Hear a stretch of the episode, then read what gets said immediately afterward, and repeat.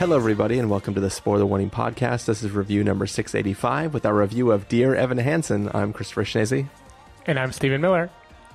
And if you're joining us for the first time, the Spoiler Warning Podcast is a weekly film review program. Each week on the show, we're going to dive in, debate, discuss, and argue over the latest films coming to a streaming platform near you. Um, this week, I'm sure you've probably heard about this film called Dear Evan Hansen, um, based on the Broadway musical. Yeah. And, uh, and uh, it seems like it's being widely panned by most people who have seen it. Oh, yeah. At least the only people that like I have heard talking about the film have not talked about it positively. Yeah, why? But critically um, abhorred, I would say.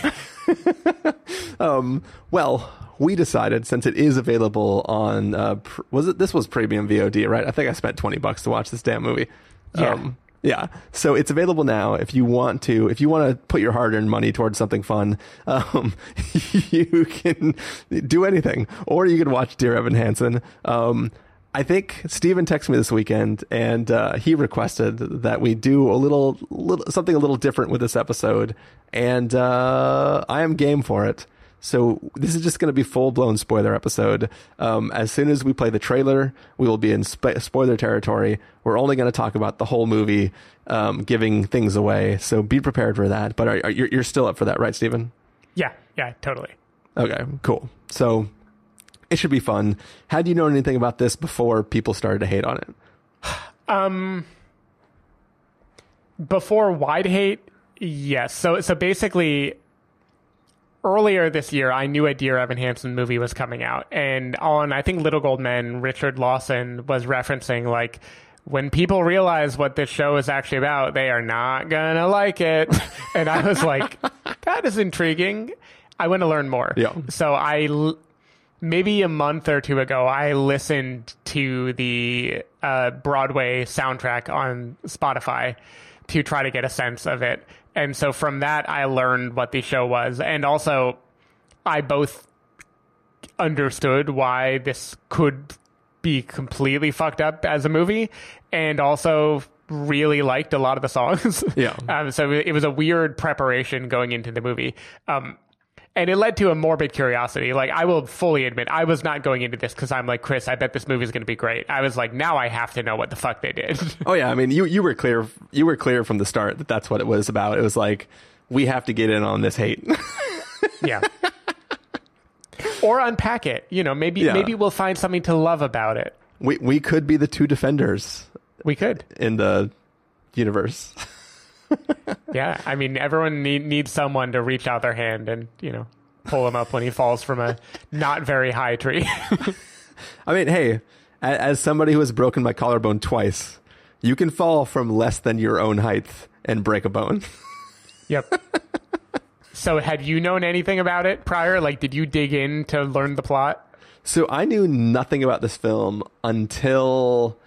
I think until we were potentially going to see it at a festival.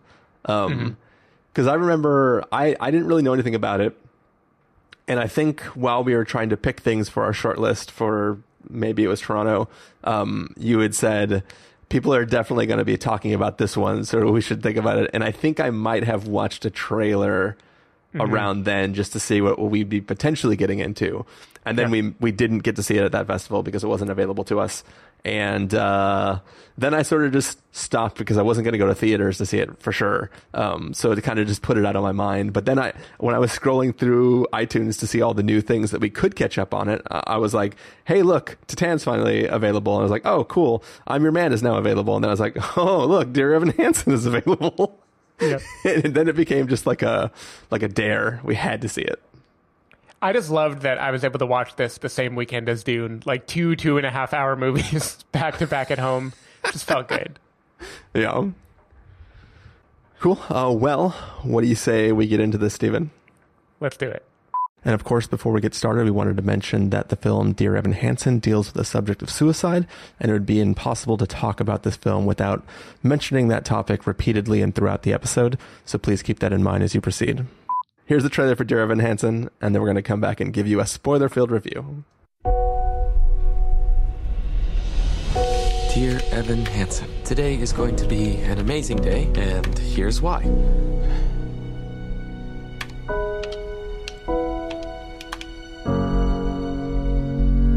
you been doing those letters to yourself with Doctor Sherman? I've been trying to. Have you ever felt like nobody was there? Um, no one signed your cast. Now we can both pretend we have friends. I'm sorry about my brother. Have you ever felt forgotten in the middle of nowhere? I wish everything was different. Wish I was part of something. Wish that anything I said mattered. Have you ever felt like you could disappear? Dear Evan Hansen. Yeah, yeah, that's mine. I'll, I'll, I'll just take it. Wait, I really, I need that back. You could fall, and no one would hear. Connor took a letter from me, and it was an assignment from my therapist. Ew.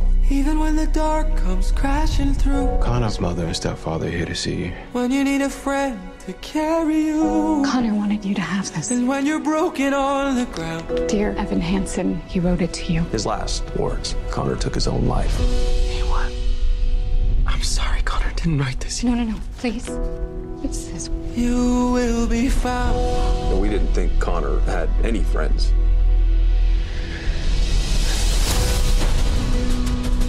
I mean, you really gonna tell these people that the only thing they have left of their son is a letter that you wrote to yourself? So, you and Connor, tell us something, please. Right, um, I started talking and you couldn't stop. They didn't want me to stop.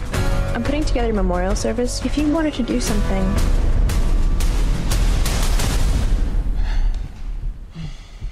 Connor showed me that, that I wasn't alone. Nobody is. So, let that lonely feeling wash away. Maybe there's a reason to believe you'll be okay. I didn't know that you were hurting. Because when you don't feel strong enough to stand. A lot of people feel like us. You can reach, reach out your hand. People started sharing it. It's everywhere. I don't understand what happened. You did. I don't know how much you've given my family and me. You will be found. Let the sun come streaming in. If you reach out, then you rise again.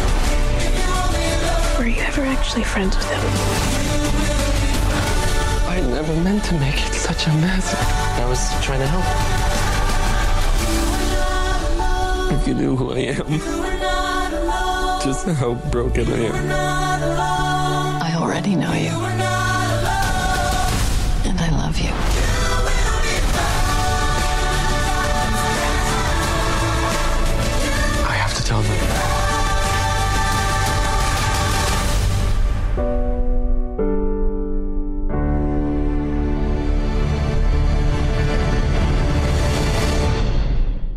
Dear Evan Hansen is the story of a young boy who is, you know, doesn't have any friends except for his one, uh, I forget the term he uses for, like, family friend. Um, yeah.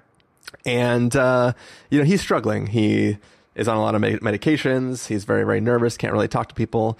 And um, he has been assigned by his therapist to write letters to himself about how his days are going.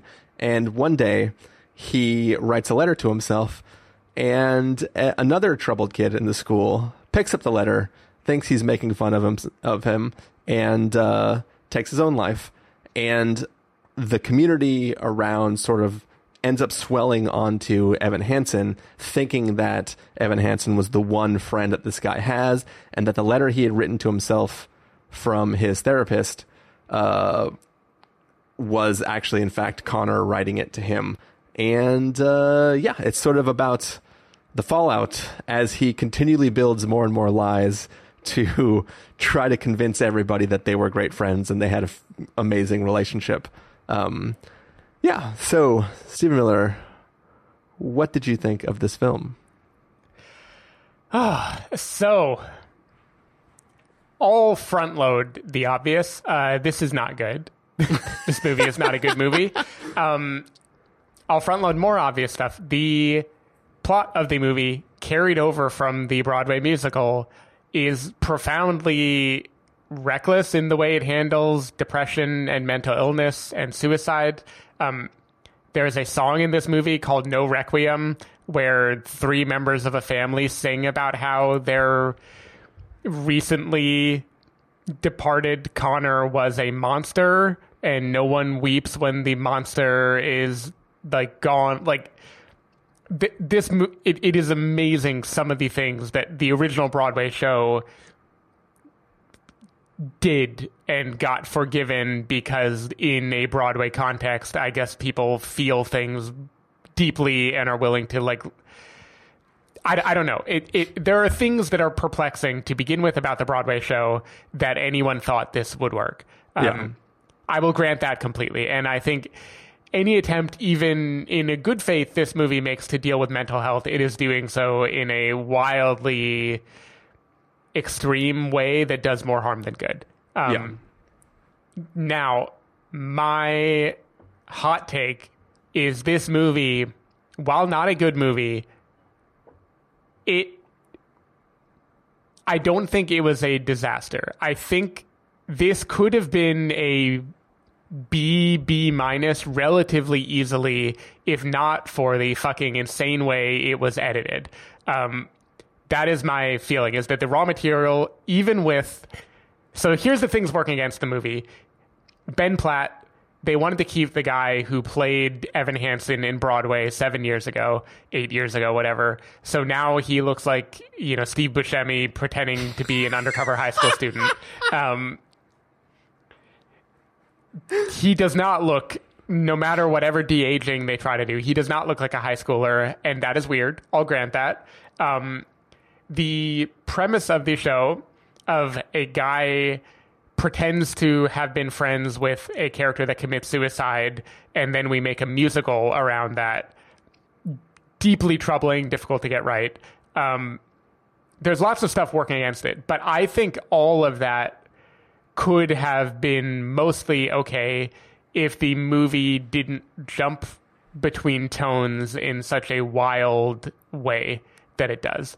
Um, like some, some examples in the show, and even listening to the soundtrack of the movie on Spotify, there are songs in isolation that I find moving. Like the lyrics aren't always great, but, um, the banger in this show is Waving Through a Window. Um, if you haven't seen it, you should see the performance on Late Night with Seth Meyers that the cast did of Waving Through a Window back when the Broadway show came out. Like, It it is good, and it's impressive. Like, Ben Platt's voice goes into so many different ranges, and he's able to, like, be this stuttering guy one second and then singing two seconds later and then stuttering again and singing it. It is very impressive. Yeah. This movie shits that song out in, like, the first few seconds. It is like, okay, we're singing the song now, and we are pairing this song with just visuals of this dude walking around over and over again through high school. Um, and I feel like the movie keeps doing that, where it takes what could be emotional moments and it just decides to cross-cut it with the least interesting shit on the planet. Um, and I think th- the biggest moment that this movie fails is... there is a sequence when the Murphy family, Connor's parents, are talking to Evan Hansen, and he decides to concoct this story. He decides to talk about how he was so close to Connor. He tells a story about going to an orchard and climbing a tree. Um, that scene, I think, despite being kind of dumb, got me emotionally a little bit. I was like, okay, this guy's singing about seeing the light and everything. I can see how this movie might work. I can see where it could take me. Like two minutes later, it is a joking dancing sequence between him and fake Connor singing about like how like they the were dear, best friends. The Dear Evan Hansen song. It's yeah. fucking great. It is so good. It's a great song.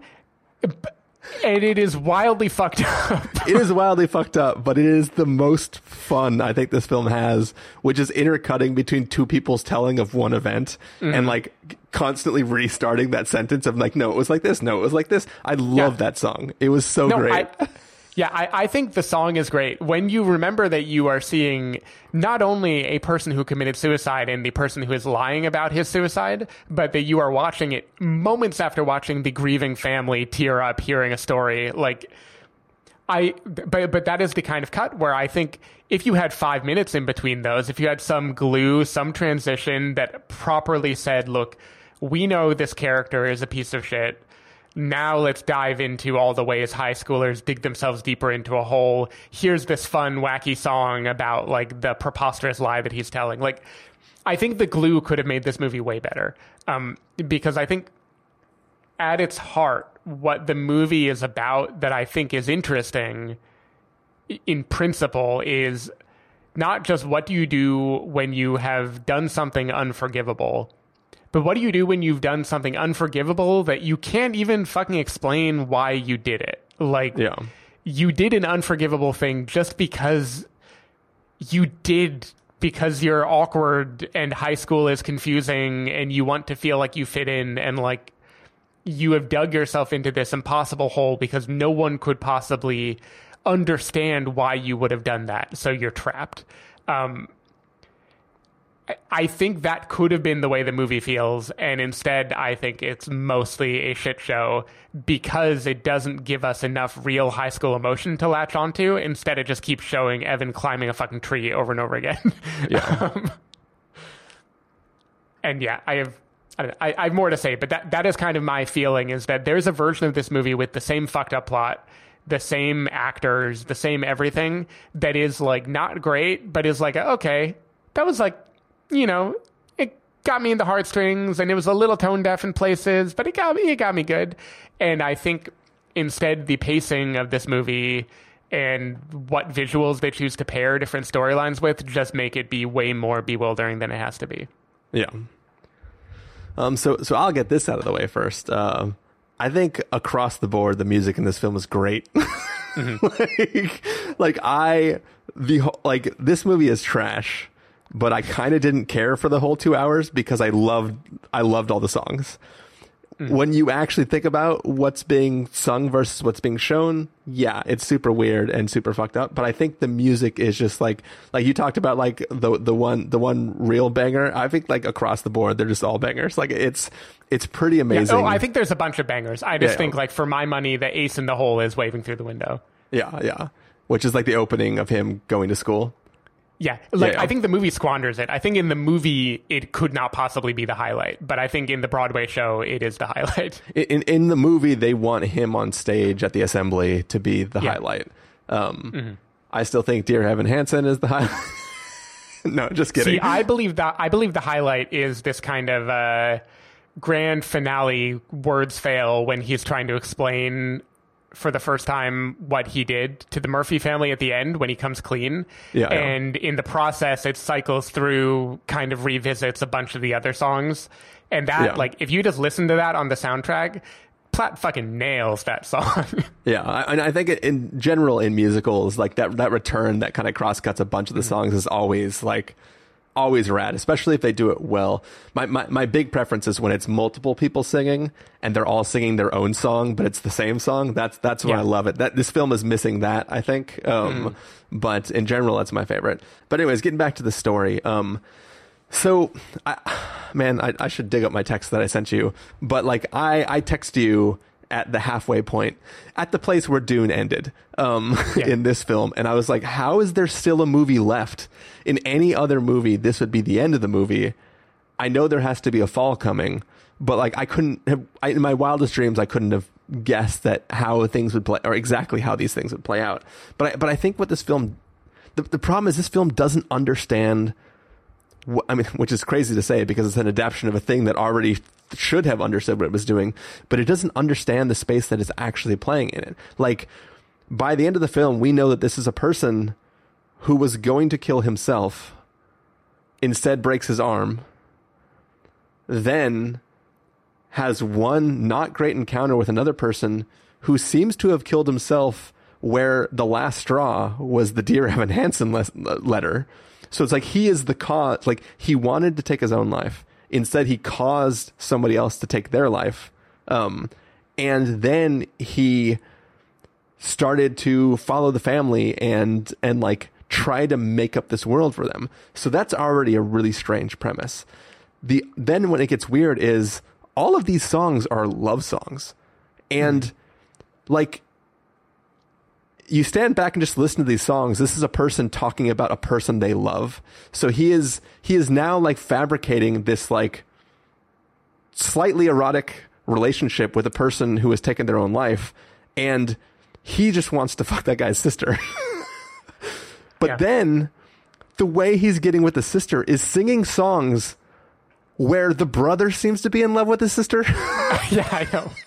The Broadway show uh, makes it even more clear. They changed it a little bit in the movie. In the Broadway show, in like the second verse of that song where he's talking about all the ways, like, if I could tell her how wonderful she is. In in the Broadway one, he goes like, he thought you looked really pretty when, uh, uh, I mean, it was pretty cool when you did. And yeah. They took it out of the movie because I guess having like twenty-seven-year-old Ben Platt or whatever singing it to a high schooler was too creepy. Yeah, but it just it, it's it's incredibly strange the way this film plays with the pretend relationships that are there and the real relationships that are forming, and it's not addressing that in any way. Like it, it it's as if the film doesn't see it, and nobody else. In mm. the, like there's this, there's literally like a scene where like the family's just listening to him sing about like how he was in love with with their son, and nobody even goes like, is that why my son felt different? Is like, you know, like nobody nobody sees any connection there to anything, right? Um and it's just it's just weird to to see this film play with like everybody's relationships and not really get like understand the ramifications of what their words actually mean in those situations or what they're implying. Um then there's the fact that like the fall doesn't happen. Like, so what I, what I thought, like there, in the scene where Evan sends his letter, the photograph of his letter to the other girl who's running the program, the, the yeah. whatever Connor program. Right. We just watched her spend ten minutes explaining how she's also in therapy. She also is on a bunch of medications. I was like, okay, he's going to send the letter. She's going to read it and go like, I've done this same thing in therapy. I know what this is. And that that was the inciting event that was going to like make things come out, right? But no, what it turns out is when she posts the letter, people get mad that the family's rich and they can't pay for the thing. I already thought they were going to go to the family and get that money anyways, because the family's the one that cares about the fucking orchard. They're rich. Yeah. Why don't they just pay the rest of the money? And here's the thing too. twenty minutes before that, they tried to offer Evan Hansen a bunch of money to go to college, and his mommy said he can't take that money. So they had already set aside like right. tens of thousands of dollars. It would make it would make way more sense if they just paid for the orchard and yeah. that was the end of it. Yeah. So this is one thing that um my under- I haven't seen the Broadway show. I've only read the Wikipedia and listened to the soundtrack of it. Um, in the Broadway version of it,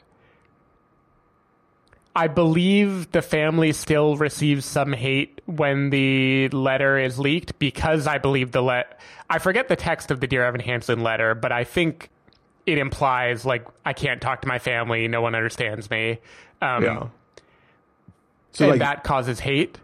Um, but in the show, Evan Hansen never does that. Like, I'm going to record myself on Instagram telling the truth about what happened yeah. and then later revisit this. Like in the show, that just happens and they have him go away quietly and that's the end.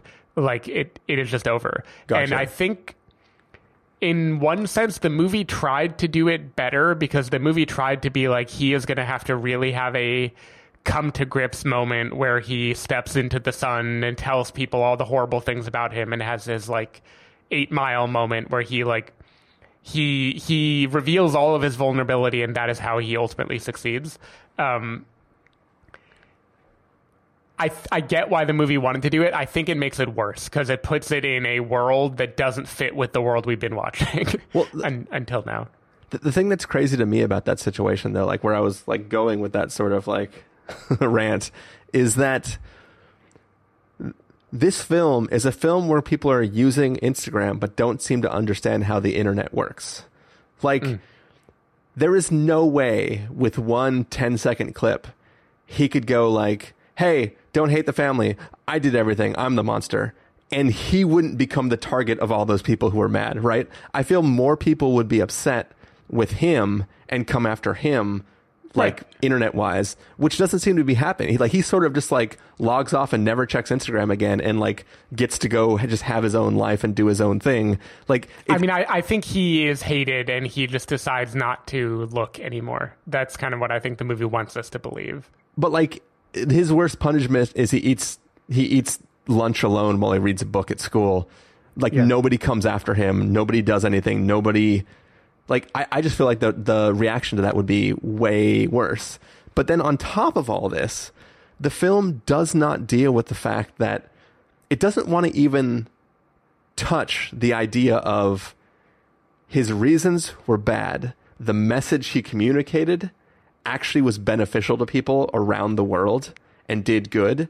And then now that he came clean, it destroys all of that, right? Like, like all those people, pretend people who were like, oh my God, this video changed my life. That video did change their life.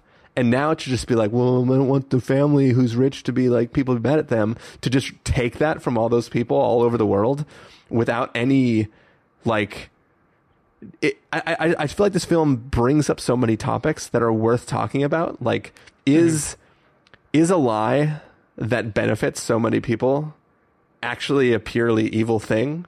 Or, if it, or is it like, should he have just gone with it and just waited until no one cared anymore and then just went away? Like, like I, I don't know. It, it just doesn't seem to deal with the fact that, like, actual, true, tangible good came from that speech he gave. And the fact that it's a lie doesn't change the sentiment of what he was saying. And I'm not saying that he he's it's okay that he did everything he did. I'm just saying that, like, the film isn't even bringing up the question about, like, does something have to be true to be meaningful? Because every film we watch that touches us is complete bullshit because it's all made up, mm-hmm. right? Like, it, it just seems, I don't know. It, it, it seems like there could be interesting dissection of what this film did, but the film isn't interested in that. It's just interested in having some amazing songs with, like, a weird ass scenario around it. Yeah. I mean, I think to me, the biggest flaw here, other than the fact that Ben Platt looks fucking weird, and instead of filming anything interesting, we're just looking at his face from different angles for like ninety percent of the movie. um, like, like it kind of felt like this wanted to be Les Miserables, where it's like, look, it's as if we're free singing all of this live in front of the camera and you're just in the middle of a musical, but then they had nothing interesting to shoot. Yeah. Um, but anyway, aside from that, the key problem with maybe the musical too, I don't know, but certainly the movie is that pivotal speech, the scene that you imagined, like, how is this not the end of the movie? This should be the climax, you know, when you were texting me. Um, I don't get why that speech is meaningful at all, because all we are privy to is this very banal story about how, like, I climbed a tree and fell down and this guy, like, picked me up. Um, I don't, we are told that, like, oh my God, it's going viral and people are sharing it and it moved everyone. I, I think Ben Platt is great in it, like the, the degree to which he is nervous and can't speak and then becomes more confident as the song goes on, I think yeah. is done very well.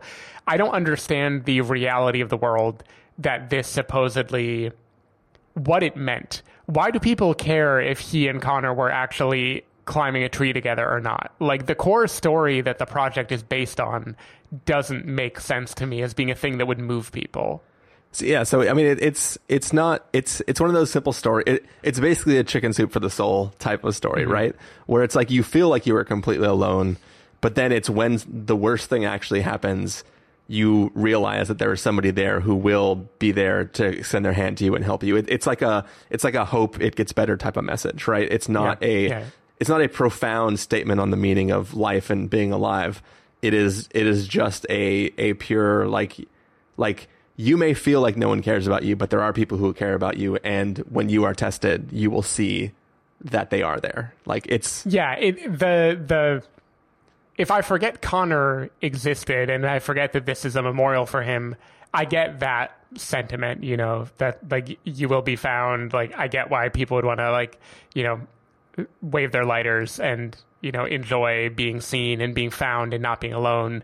Um, The story he claims to be telling is my friend and I together went and climbed a tree. I fell down and he reached out and pulled me. It would not be a surprise that he reached out and helped him up if he is your friend that you took to a tree with you. Yeah, yeah. It, it, like there is no emotional twist there that is meaningful to people. And, and and the funny thing too is there's a really simple way to fix all of the lies and make it just a tiny little white lie and have all of his stories remain relative, relatively the same and not make up that they have a whole past that requires them having emails, right?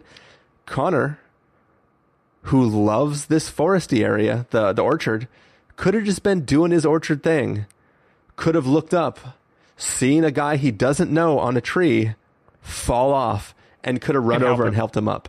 They he they could have not known each other for more than however long he's been in the cast, and it could still be just as impactful to him.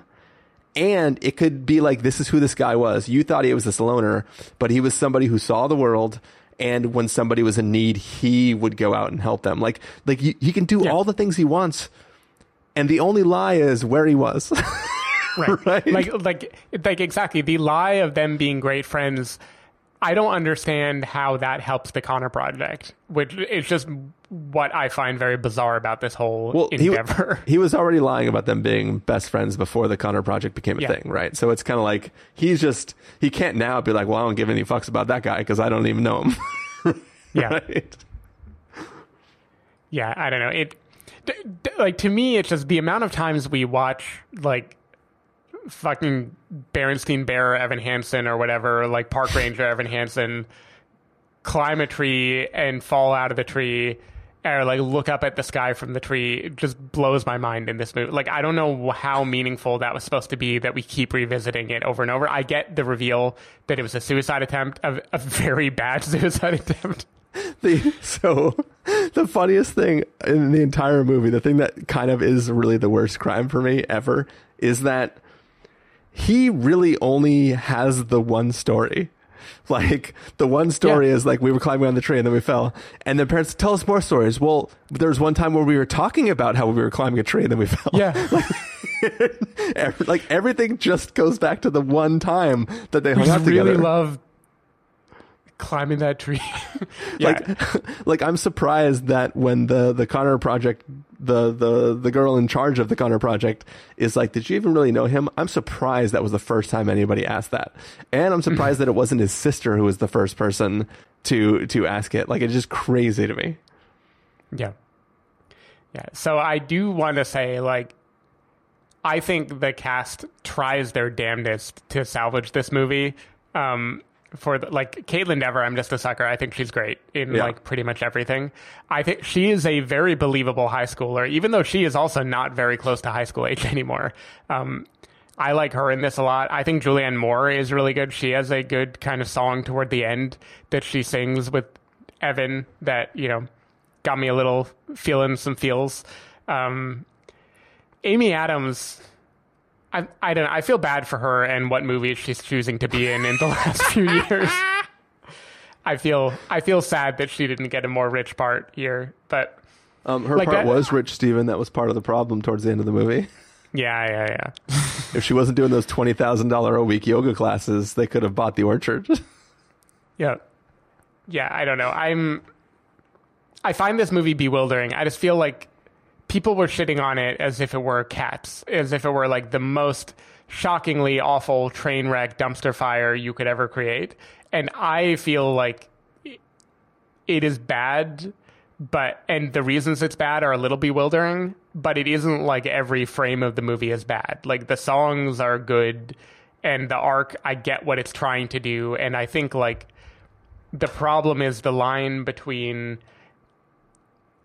Evan Hansen having a redemptive arc that feels cheap and stupid and undermines the Connor Project versus Evan Hansen being a high schooler who is grappling with his emotions and has to come to terms with the hardest thing he's ever had to come to terms with is like,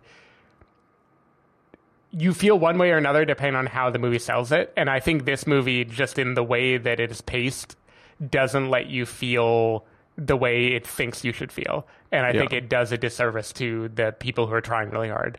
But I don't think it is, like, unsalvageable. I just think it, like, made some real weird choices in the editing room, and I think that fucked it up a lot. Yeah. So there's one thing that is, like, it's wrapped up in the problems of this film, but it's also, like, the sort of secret genius of this film, um, which I, like, I kind of, I kind of like the idea of what it's doing. So I already talked about how, like, Evan Hansen... actually does help people emotionally. Like, he is, his lies are weighing on him. It kind of twists later because he sort of becomes a rock star where he's yeah. just like, everybody loves him. But like, for the most part, it's weighing on him, but he is actually helping other people deal with their grief and stuff like that. So mm-hmm. the, the, the secret genius of this film is when it starts, Evan Hansen is the only person in a musical. And there is sort of this uh, Pleasantville thing happening where think of the people who are not singing as being black and white. And as mm-hmm. he sort of touches other people, they yep. they become color and begin to sing and singing, join yeah. the chorus. And like, there is something really interesting about that. It only goes so many rows deep, um, you know. Mm-hmm. Uh, but I mean, like, literally the first person he interacts with is is Connor. And then yep. even though it's imaginary, Connor does get to sing, right? Yeah. And then no, from there, no, yeah, it, be- you're right. it becomes the family. And then it's the sister. And then the last person is like his mom. But the, before the mom, it's it's the, the girl from the, from the Connor Project. And it's like these people who he helps open up or at least deal yeah. with their emotion begin to sing in the way that he sings. And it's like he, he lets them sing and, and be happy. And it's just like a thing that it's like a virus that spreads, but like a good virus. Like I, I like, yeah. I like that that is happening. Um, and it, it could have gone like full bore where at the end of the film, like the entire school is singing and stuff like that. Like it, it, it could have been interesting. Um, yeah. I think but, the only violation of that, cause I like that principle too. The only violation is the like No Requiem song that the family sings about Connor when they're still in a dour place and not forgiving him. Because yeah. that is the one time where they're singing is not an outpouring of, look, I now see the world, I've been touched by Evan Hansen, but just a, a song for the sake of a song. And the Broadway show kind of fucks it up too, because in the Broadway show, I believe the opening number is the song the moms sing and not anything Evan does. But gotcha. They cut that in the movie. Yeah. But still, timing-wise, even the Requiem, No Requiem song still works, sure. right? It's like his conversation causes them to sing. It's yeah. it's them at least dealing with their emotion in a strong way. So it's not a complete break. Yeah, it's no. just emotionally, it's a different type of song. No, you're right. I, I do think, I forget if I said this already, because You Will Be Found is probably like, you know, the, the stage song that he sings. Uh, that was probably the hit song off Broadway. I think that one is like relatively weak among them. I think that sounds like fifty other songs, oh, uh, it, including, I was joking before, the I'm fucking Ben Affleck song. um, Yeah. Um, I feel like I had one more thing I was going to say, but I don't remember. Oh, I remember. To me. So this movie doesn't go deep anywhere. And to be fair, even the lyrics of the songs that I like don't go deep either. They're all like, there's a little bit of a cliche, though. I do think if you're falling in a forest and there's nobody around, did you ever really crash or even make a sound? Like, there's some things that are good pop song lyrics. Oh, yeah. Like, it's all it. pop songs, but I mean, it's yeah. still, still fucking great. But the the way it tries to dig into real things, like the anonymous ones, you don't have to be alone anymore, is all very generic. And to me, what summed it up more than anything else was in a montage when Evan Hansen's um, I climbed a tree and somebody helped me up speech is going viral. A person says, like, like we we have to remember we're not alone, especially now with everything you hear on the news. And that's it. That's the end of the thought. Especially now with everything you hear on the news. it, that that that could have been. It could have been one of those things where like fans of the musical, like on some Facebook page or whatever, were like told to make a video. Yeah. Like it could have been one of those things where like I would that, believe it. Like a person wrote that themselves because they thought that would sound good. Um, yeah, I hope that was a real, like, bullied high schooler, and this was their one moment.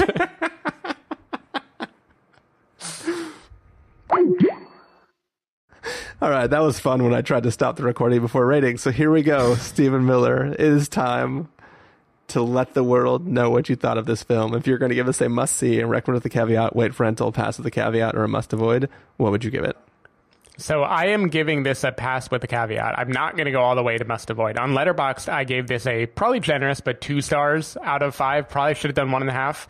But he, my pros for this movie, my caveats are, I think the music is great. And I think the movie does the music well. Most of the songs, it does them proud. I had multiple times where I felt kind of teared up, even though I was angry at the movie, because I was like, how is this still fucking working on me? Like, yeah. you know, when the plot is this bad and you are handling it so poorly, why am I still feeling emotional when Julianne Moore sings to her son? Um, but it has enough of those that I think the heart is there, and I think the music is catchy, and it was stuck in my head for like days after I watched this movie. Um, but also it handles the material very badly, and the directing is anemic, and I think the pace makes no sense, and it cuts between serious and joking tones in a way that just does a disservice to any attempt at making this be a real movie about depression. Um, but I think the heart is there, and I don't think it's an easy movie to hate. It's more like a misstep that could have been prevented. So people giving it like zero stars or whatever, I think they're just being edgelords. I don't think this is that bad. It just, I get why people would hate it, because it is being very reckless with a very serious idea. But I don't know. I think it just was poorly done, but it has value in pop songs. I am also going to give it a pass with the caveat. Um, as I said at the top, music in this film is great. Even when I was rolling my eyes at what the film was doing, my eyes were rolling back forward again because mm. I was enjoying the music. I was never bored with this film. I was just like surprised by their decision to do what it is that they do in this film and not deal with all the interesting things that they're bringing up accidentally as they handle this plot as it is. Um, whenever, like, I didn't have the the age problem that you had with, with Ben Platt. Like, I just, like... He he has the physicality of a high schooler, right? Like he, mm. he is he is convincingly acting as a high schooler, so I don't care that he's yeah. older than a high schooler. It it still totally worked for me. And whenever he's the only person on screen, this film is executing perfectly. Like it is it is nailing that, right? The problem is that when he is interacting with other people in the context of what the story is, that's when the film gets goes bad. So yeah, I do want to say, I don't think in a vacuum the age is a problem for me. I think if the movie were working otherwise, the age would blend in, because he is emoting as an awkward high schooler well. Yeah. Um, the problem is when the movie doesn't work, all of the flaws are obvious. And when it doesn't work and I see like this kind of monstrous person just singing at a family who's crying. Um, then I see a, you know, almost thirty-year-old man screaming at a family who's huddled in the corner. And if it were executing well, I wouldn't care. And I yeah. only notice when it's failing. There's one more thing I did want to bring up. Um, I assume this is just a movie uh, thing, but if you have a wrist cast... I don't know how doctors actually do it, but I feel like you don't want to cut the cast open right at the underside of your wrist, mm. because if you were to cut too deep, that would be a mistake. You're probably not going to easily come. I mean, you're already in the hospital, yeah. so that's good. But it just like when they were cutting open his cast, I was like, is that really how they do it? Because that seems like a bad decision. You know what's weird is I had um, a wrist cast, and I don't remember how they took it off. I assume like, it would be the back of the wrist, but like, you know, probably not where all your major veins and stuff are. Yeah. But fair point. I don't know. I mean, you have veins on the back of your wrist. I don't know how. I don't know the best place to cut a cast. That's the point I'm trying to bring up. I also, I do want to say point in the movie, in the movie's revisionist attempt to make it better uh, morally than the Broadway play. Um, they do have a montage at the end where he's learning about Connor's life, and there's a song that Connor sings. Um, that doesn't exist in the Broadway play mm. at all. Connor never gets an interior life at all in the Broadway play. And I think that song is pretty sweet, and that is a good little grace note, even though I don't like that it feels like it's redeeming Evan when he's really just did a horrible thing, and we should just be okay with that. It's but, it's also a good use of diegetic music, too, right? Because yeah. we, we are hearing it just as the movie song sung by right. somebody else, right? Or is it actually yeah, yeah. Connor singing it? Yeah, I think it's sung by sung by Connor, but I'm not okay. positive. But it, it, it's like it's like a full studio version versus him yep. in a room singing it. Um, so it's definitely I, I like that transition of like yeah, the movies are ending too. Like, oh, and now we're watching, oh, we're watching the video of the thing that we were yeah. just listening to. Also, I might be depressed because I'm pretty sure I've read all the books that were Connor's favorite books. All right. Well, that is going to do it for our review of Dear Evan Hansen. Um, Stephen Miller, if people want to find you throughout the week, where can they do that? Uh, I will be found at twitter.com slash askdavidmiller or askdavidmiller dot com. People can find me at Christopher Muralife dot com or twitter.com slash ChristopherIRL. You can find the podcast over at the spoiler warning dot com where you can get a bunch of the back episodes of the show. Um, if you want to subscribe to the show, you can do so in Overcast, Stitcher, Apple Podcasts, or wherever podcasts are found. If you want to get a whole, or if you want to know when the episodes go live, you can follow us at twitter.com slash spoilerwarning, facebook.com slash thespoilerwarning, or instagram.com slash thespoilerwarning. If you want to get a hold of us directly, you can send an email to fans at the spoiler warning dot com, or you can use the contact form on our site. Music for this episode will come from the soundtrack to Dear Evan Hansen, so hopefully you're enjoying that. And, uh, yep, I already did my transition to the next episode before I realized that the episode wasn't ending yet. So uh, I'll just say bye. So take care, everyone. Bye.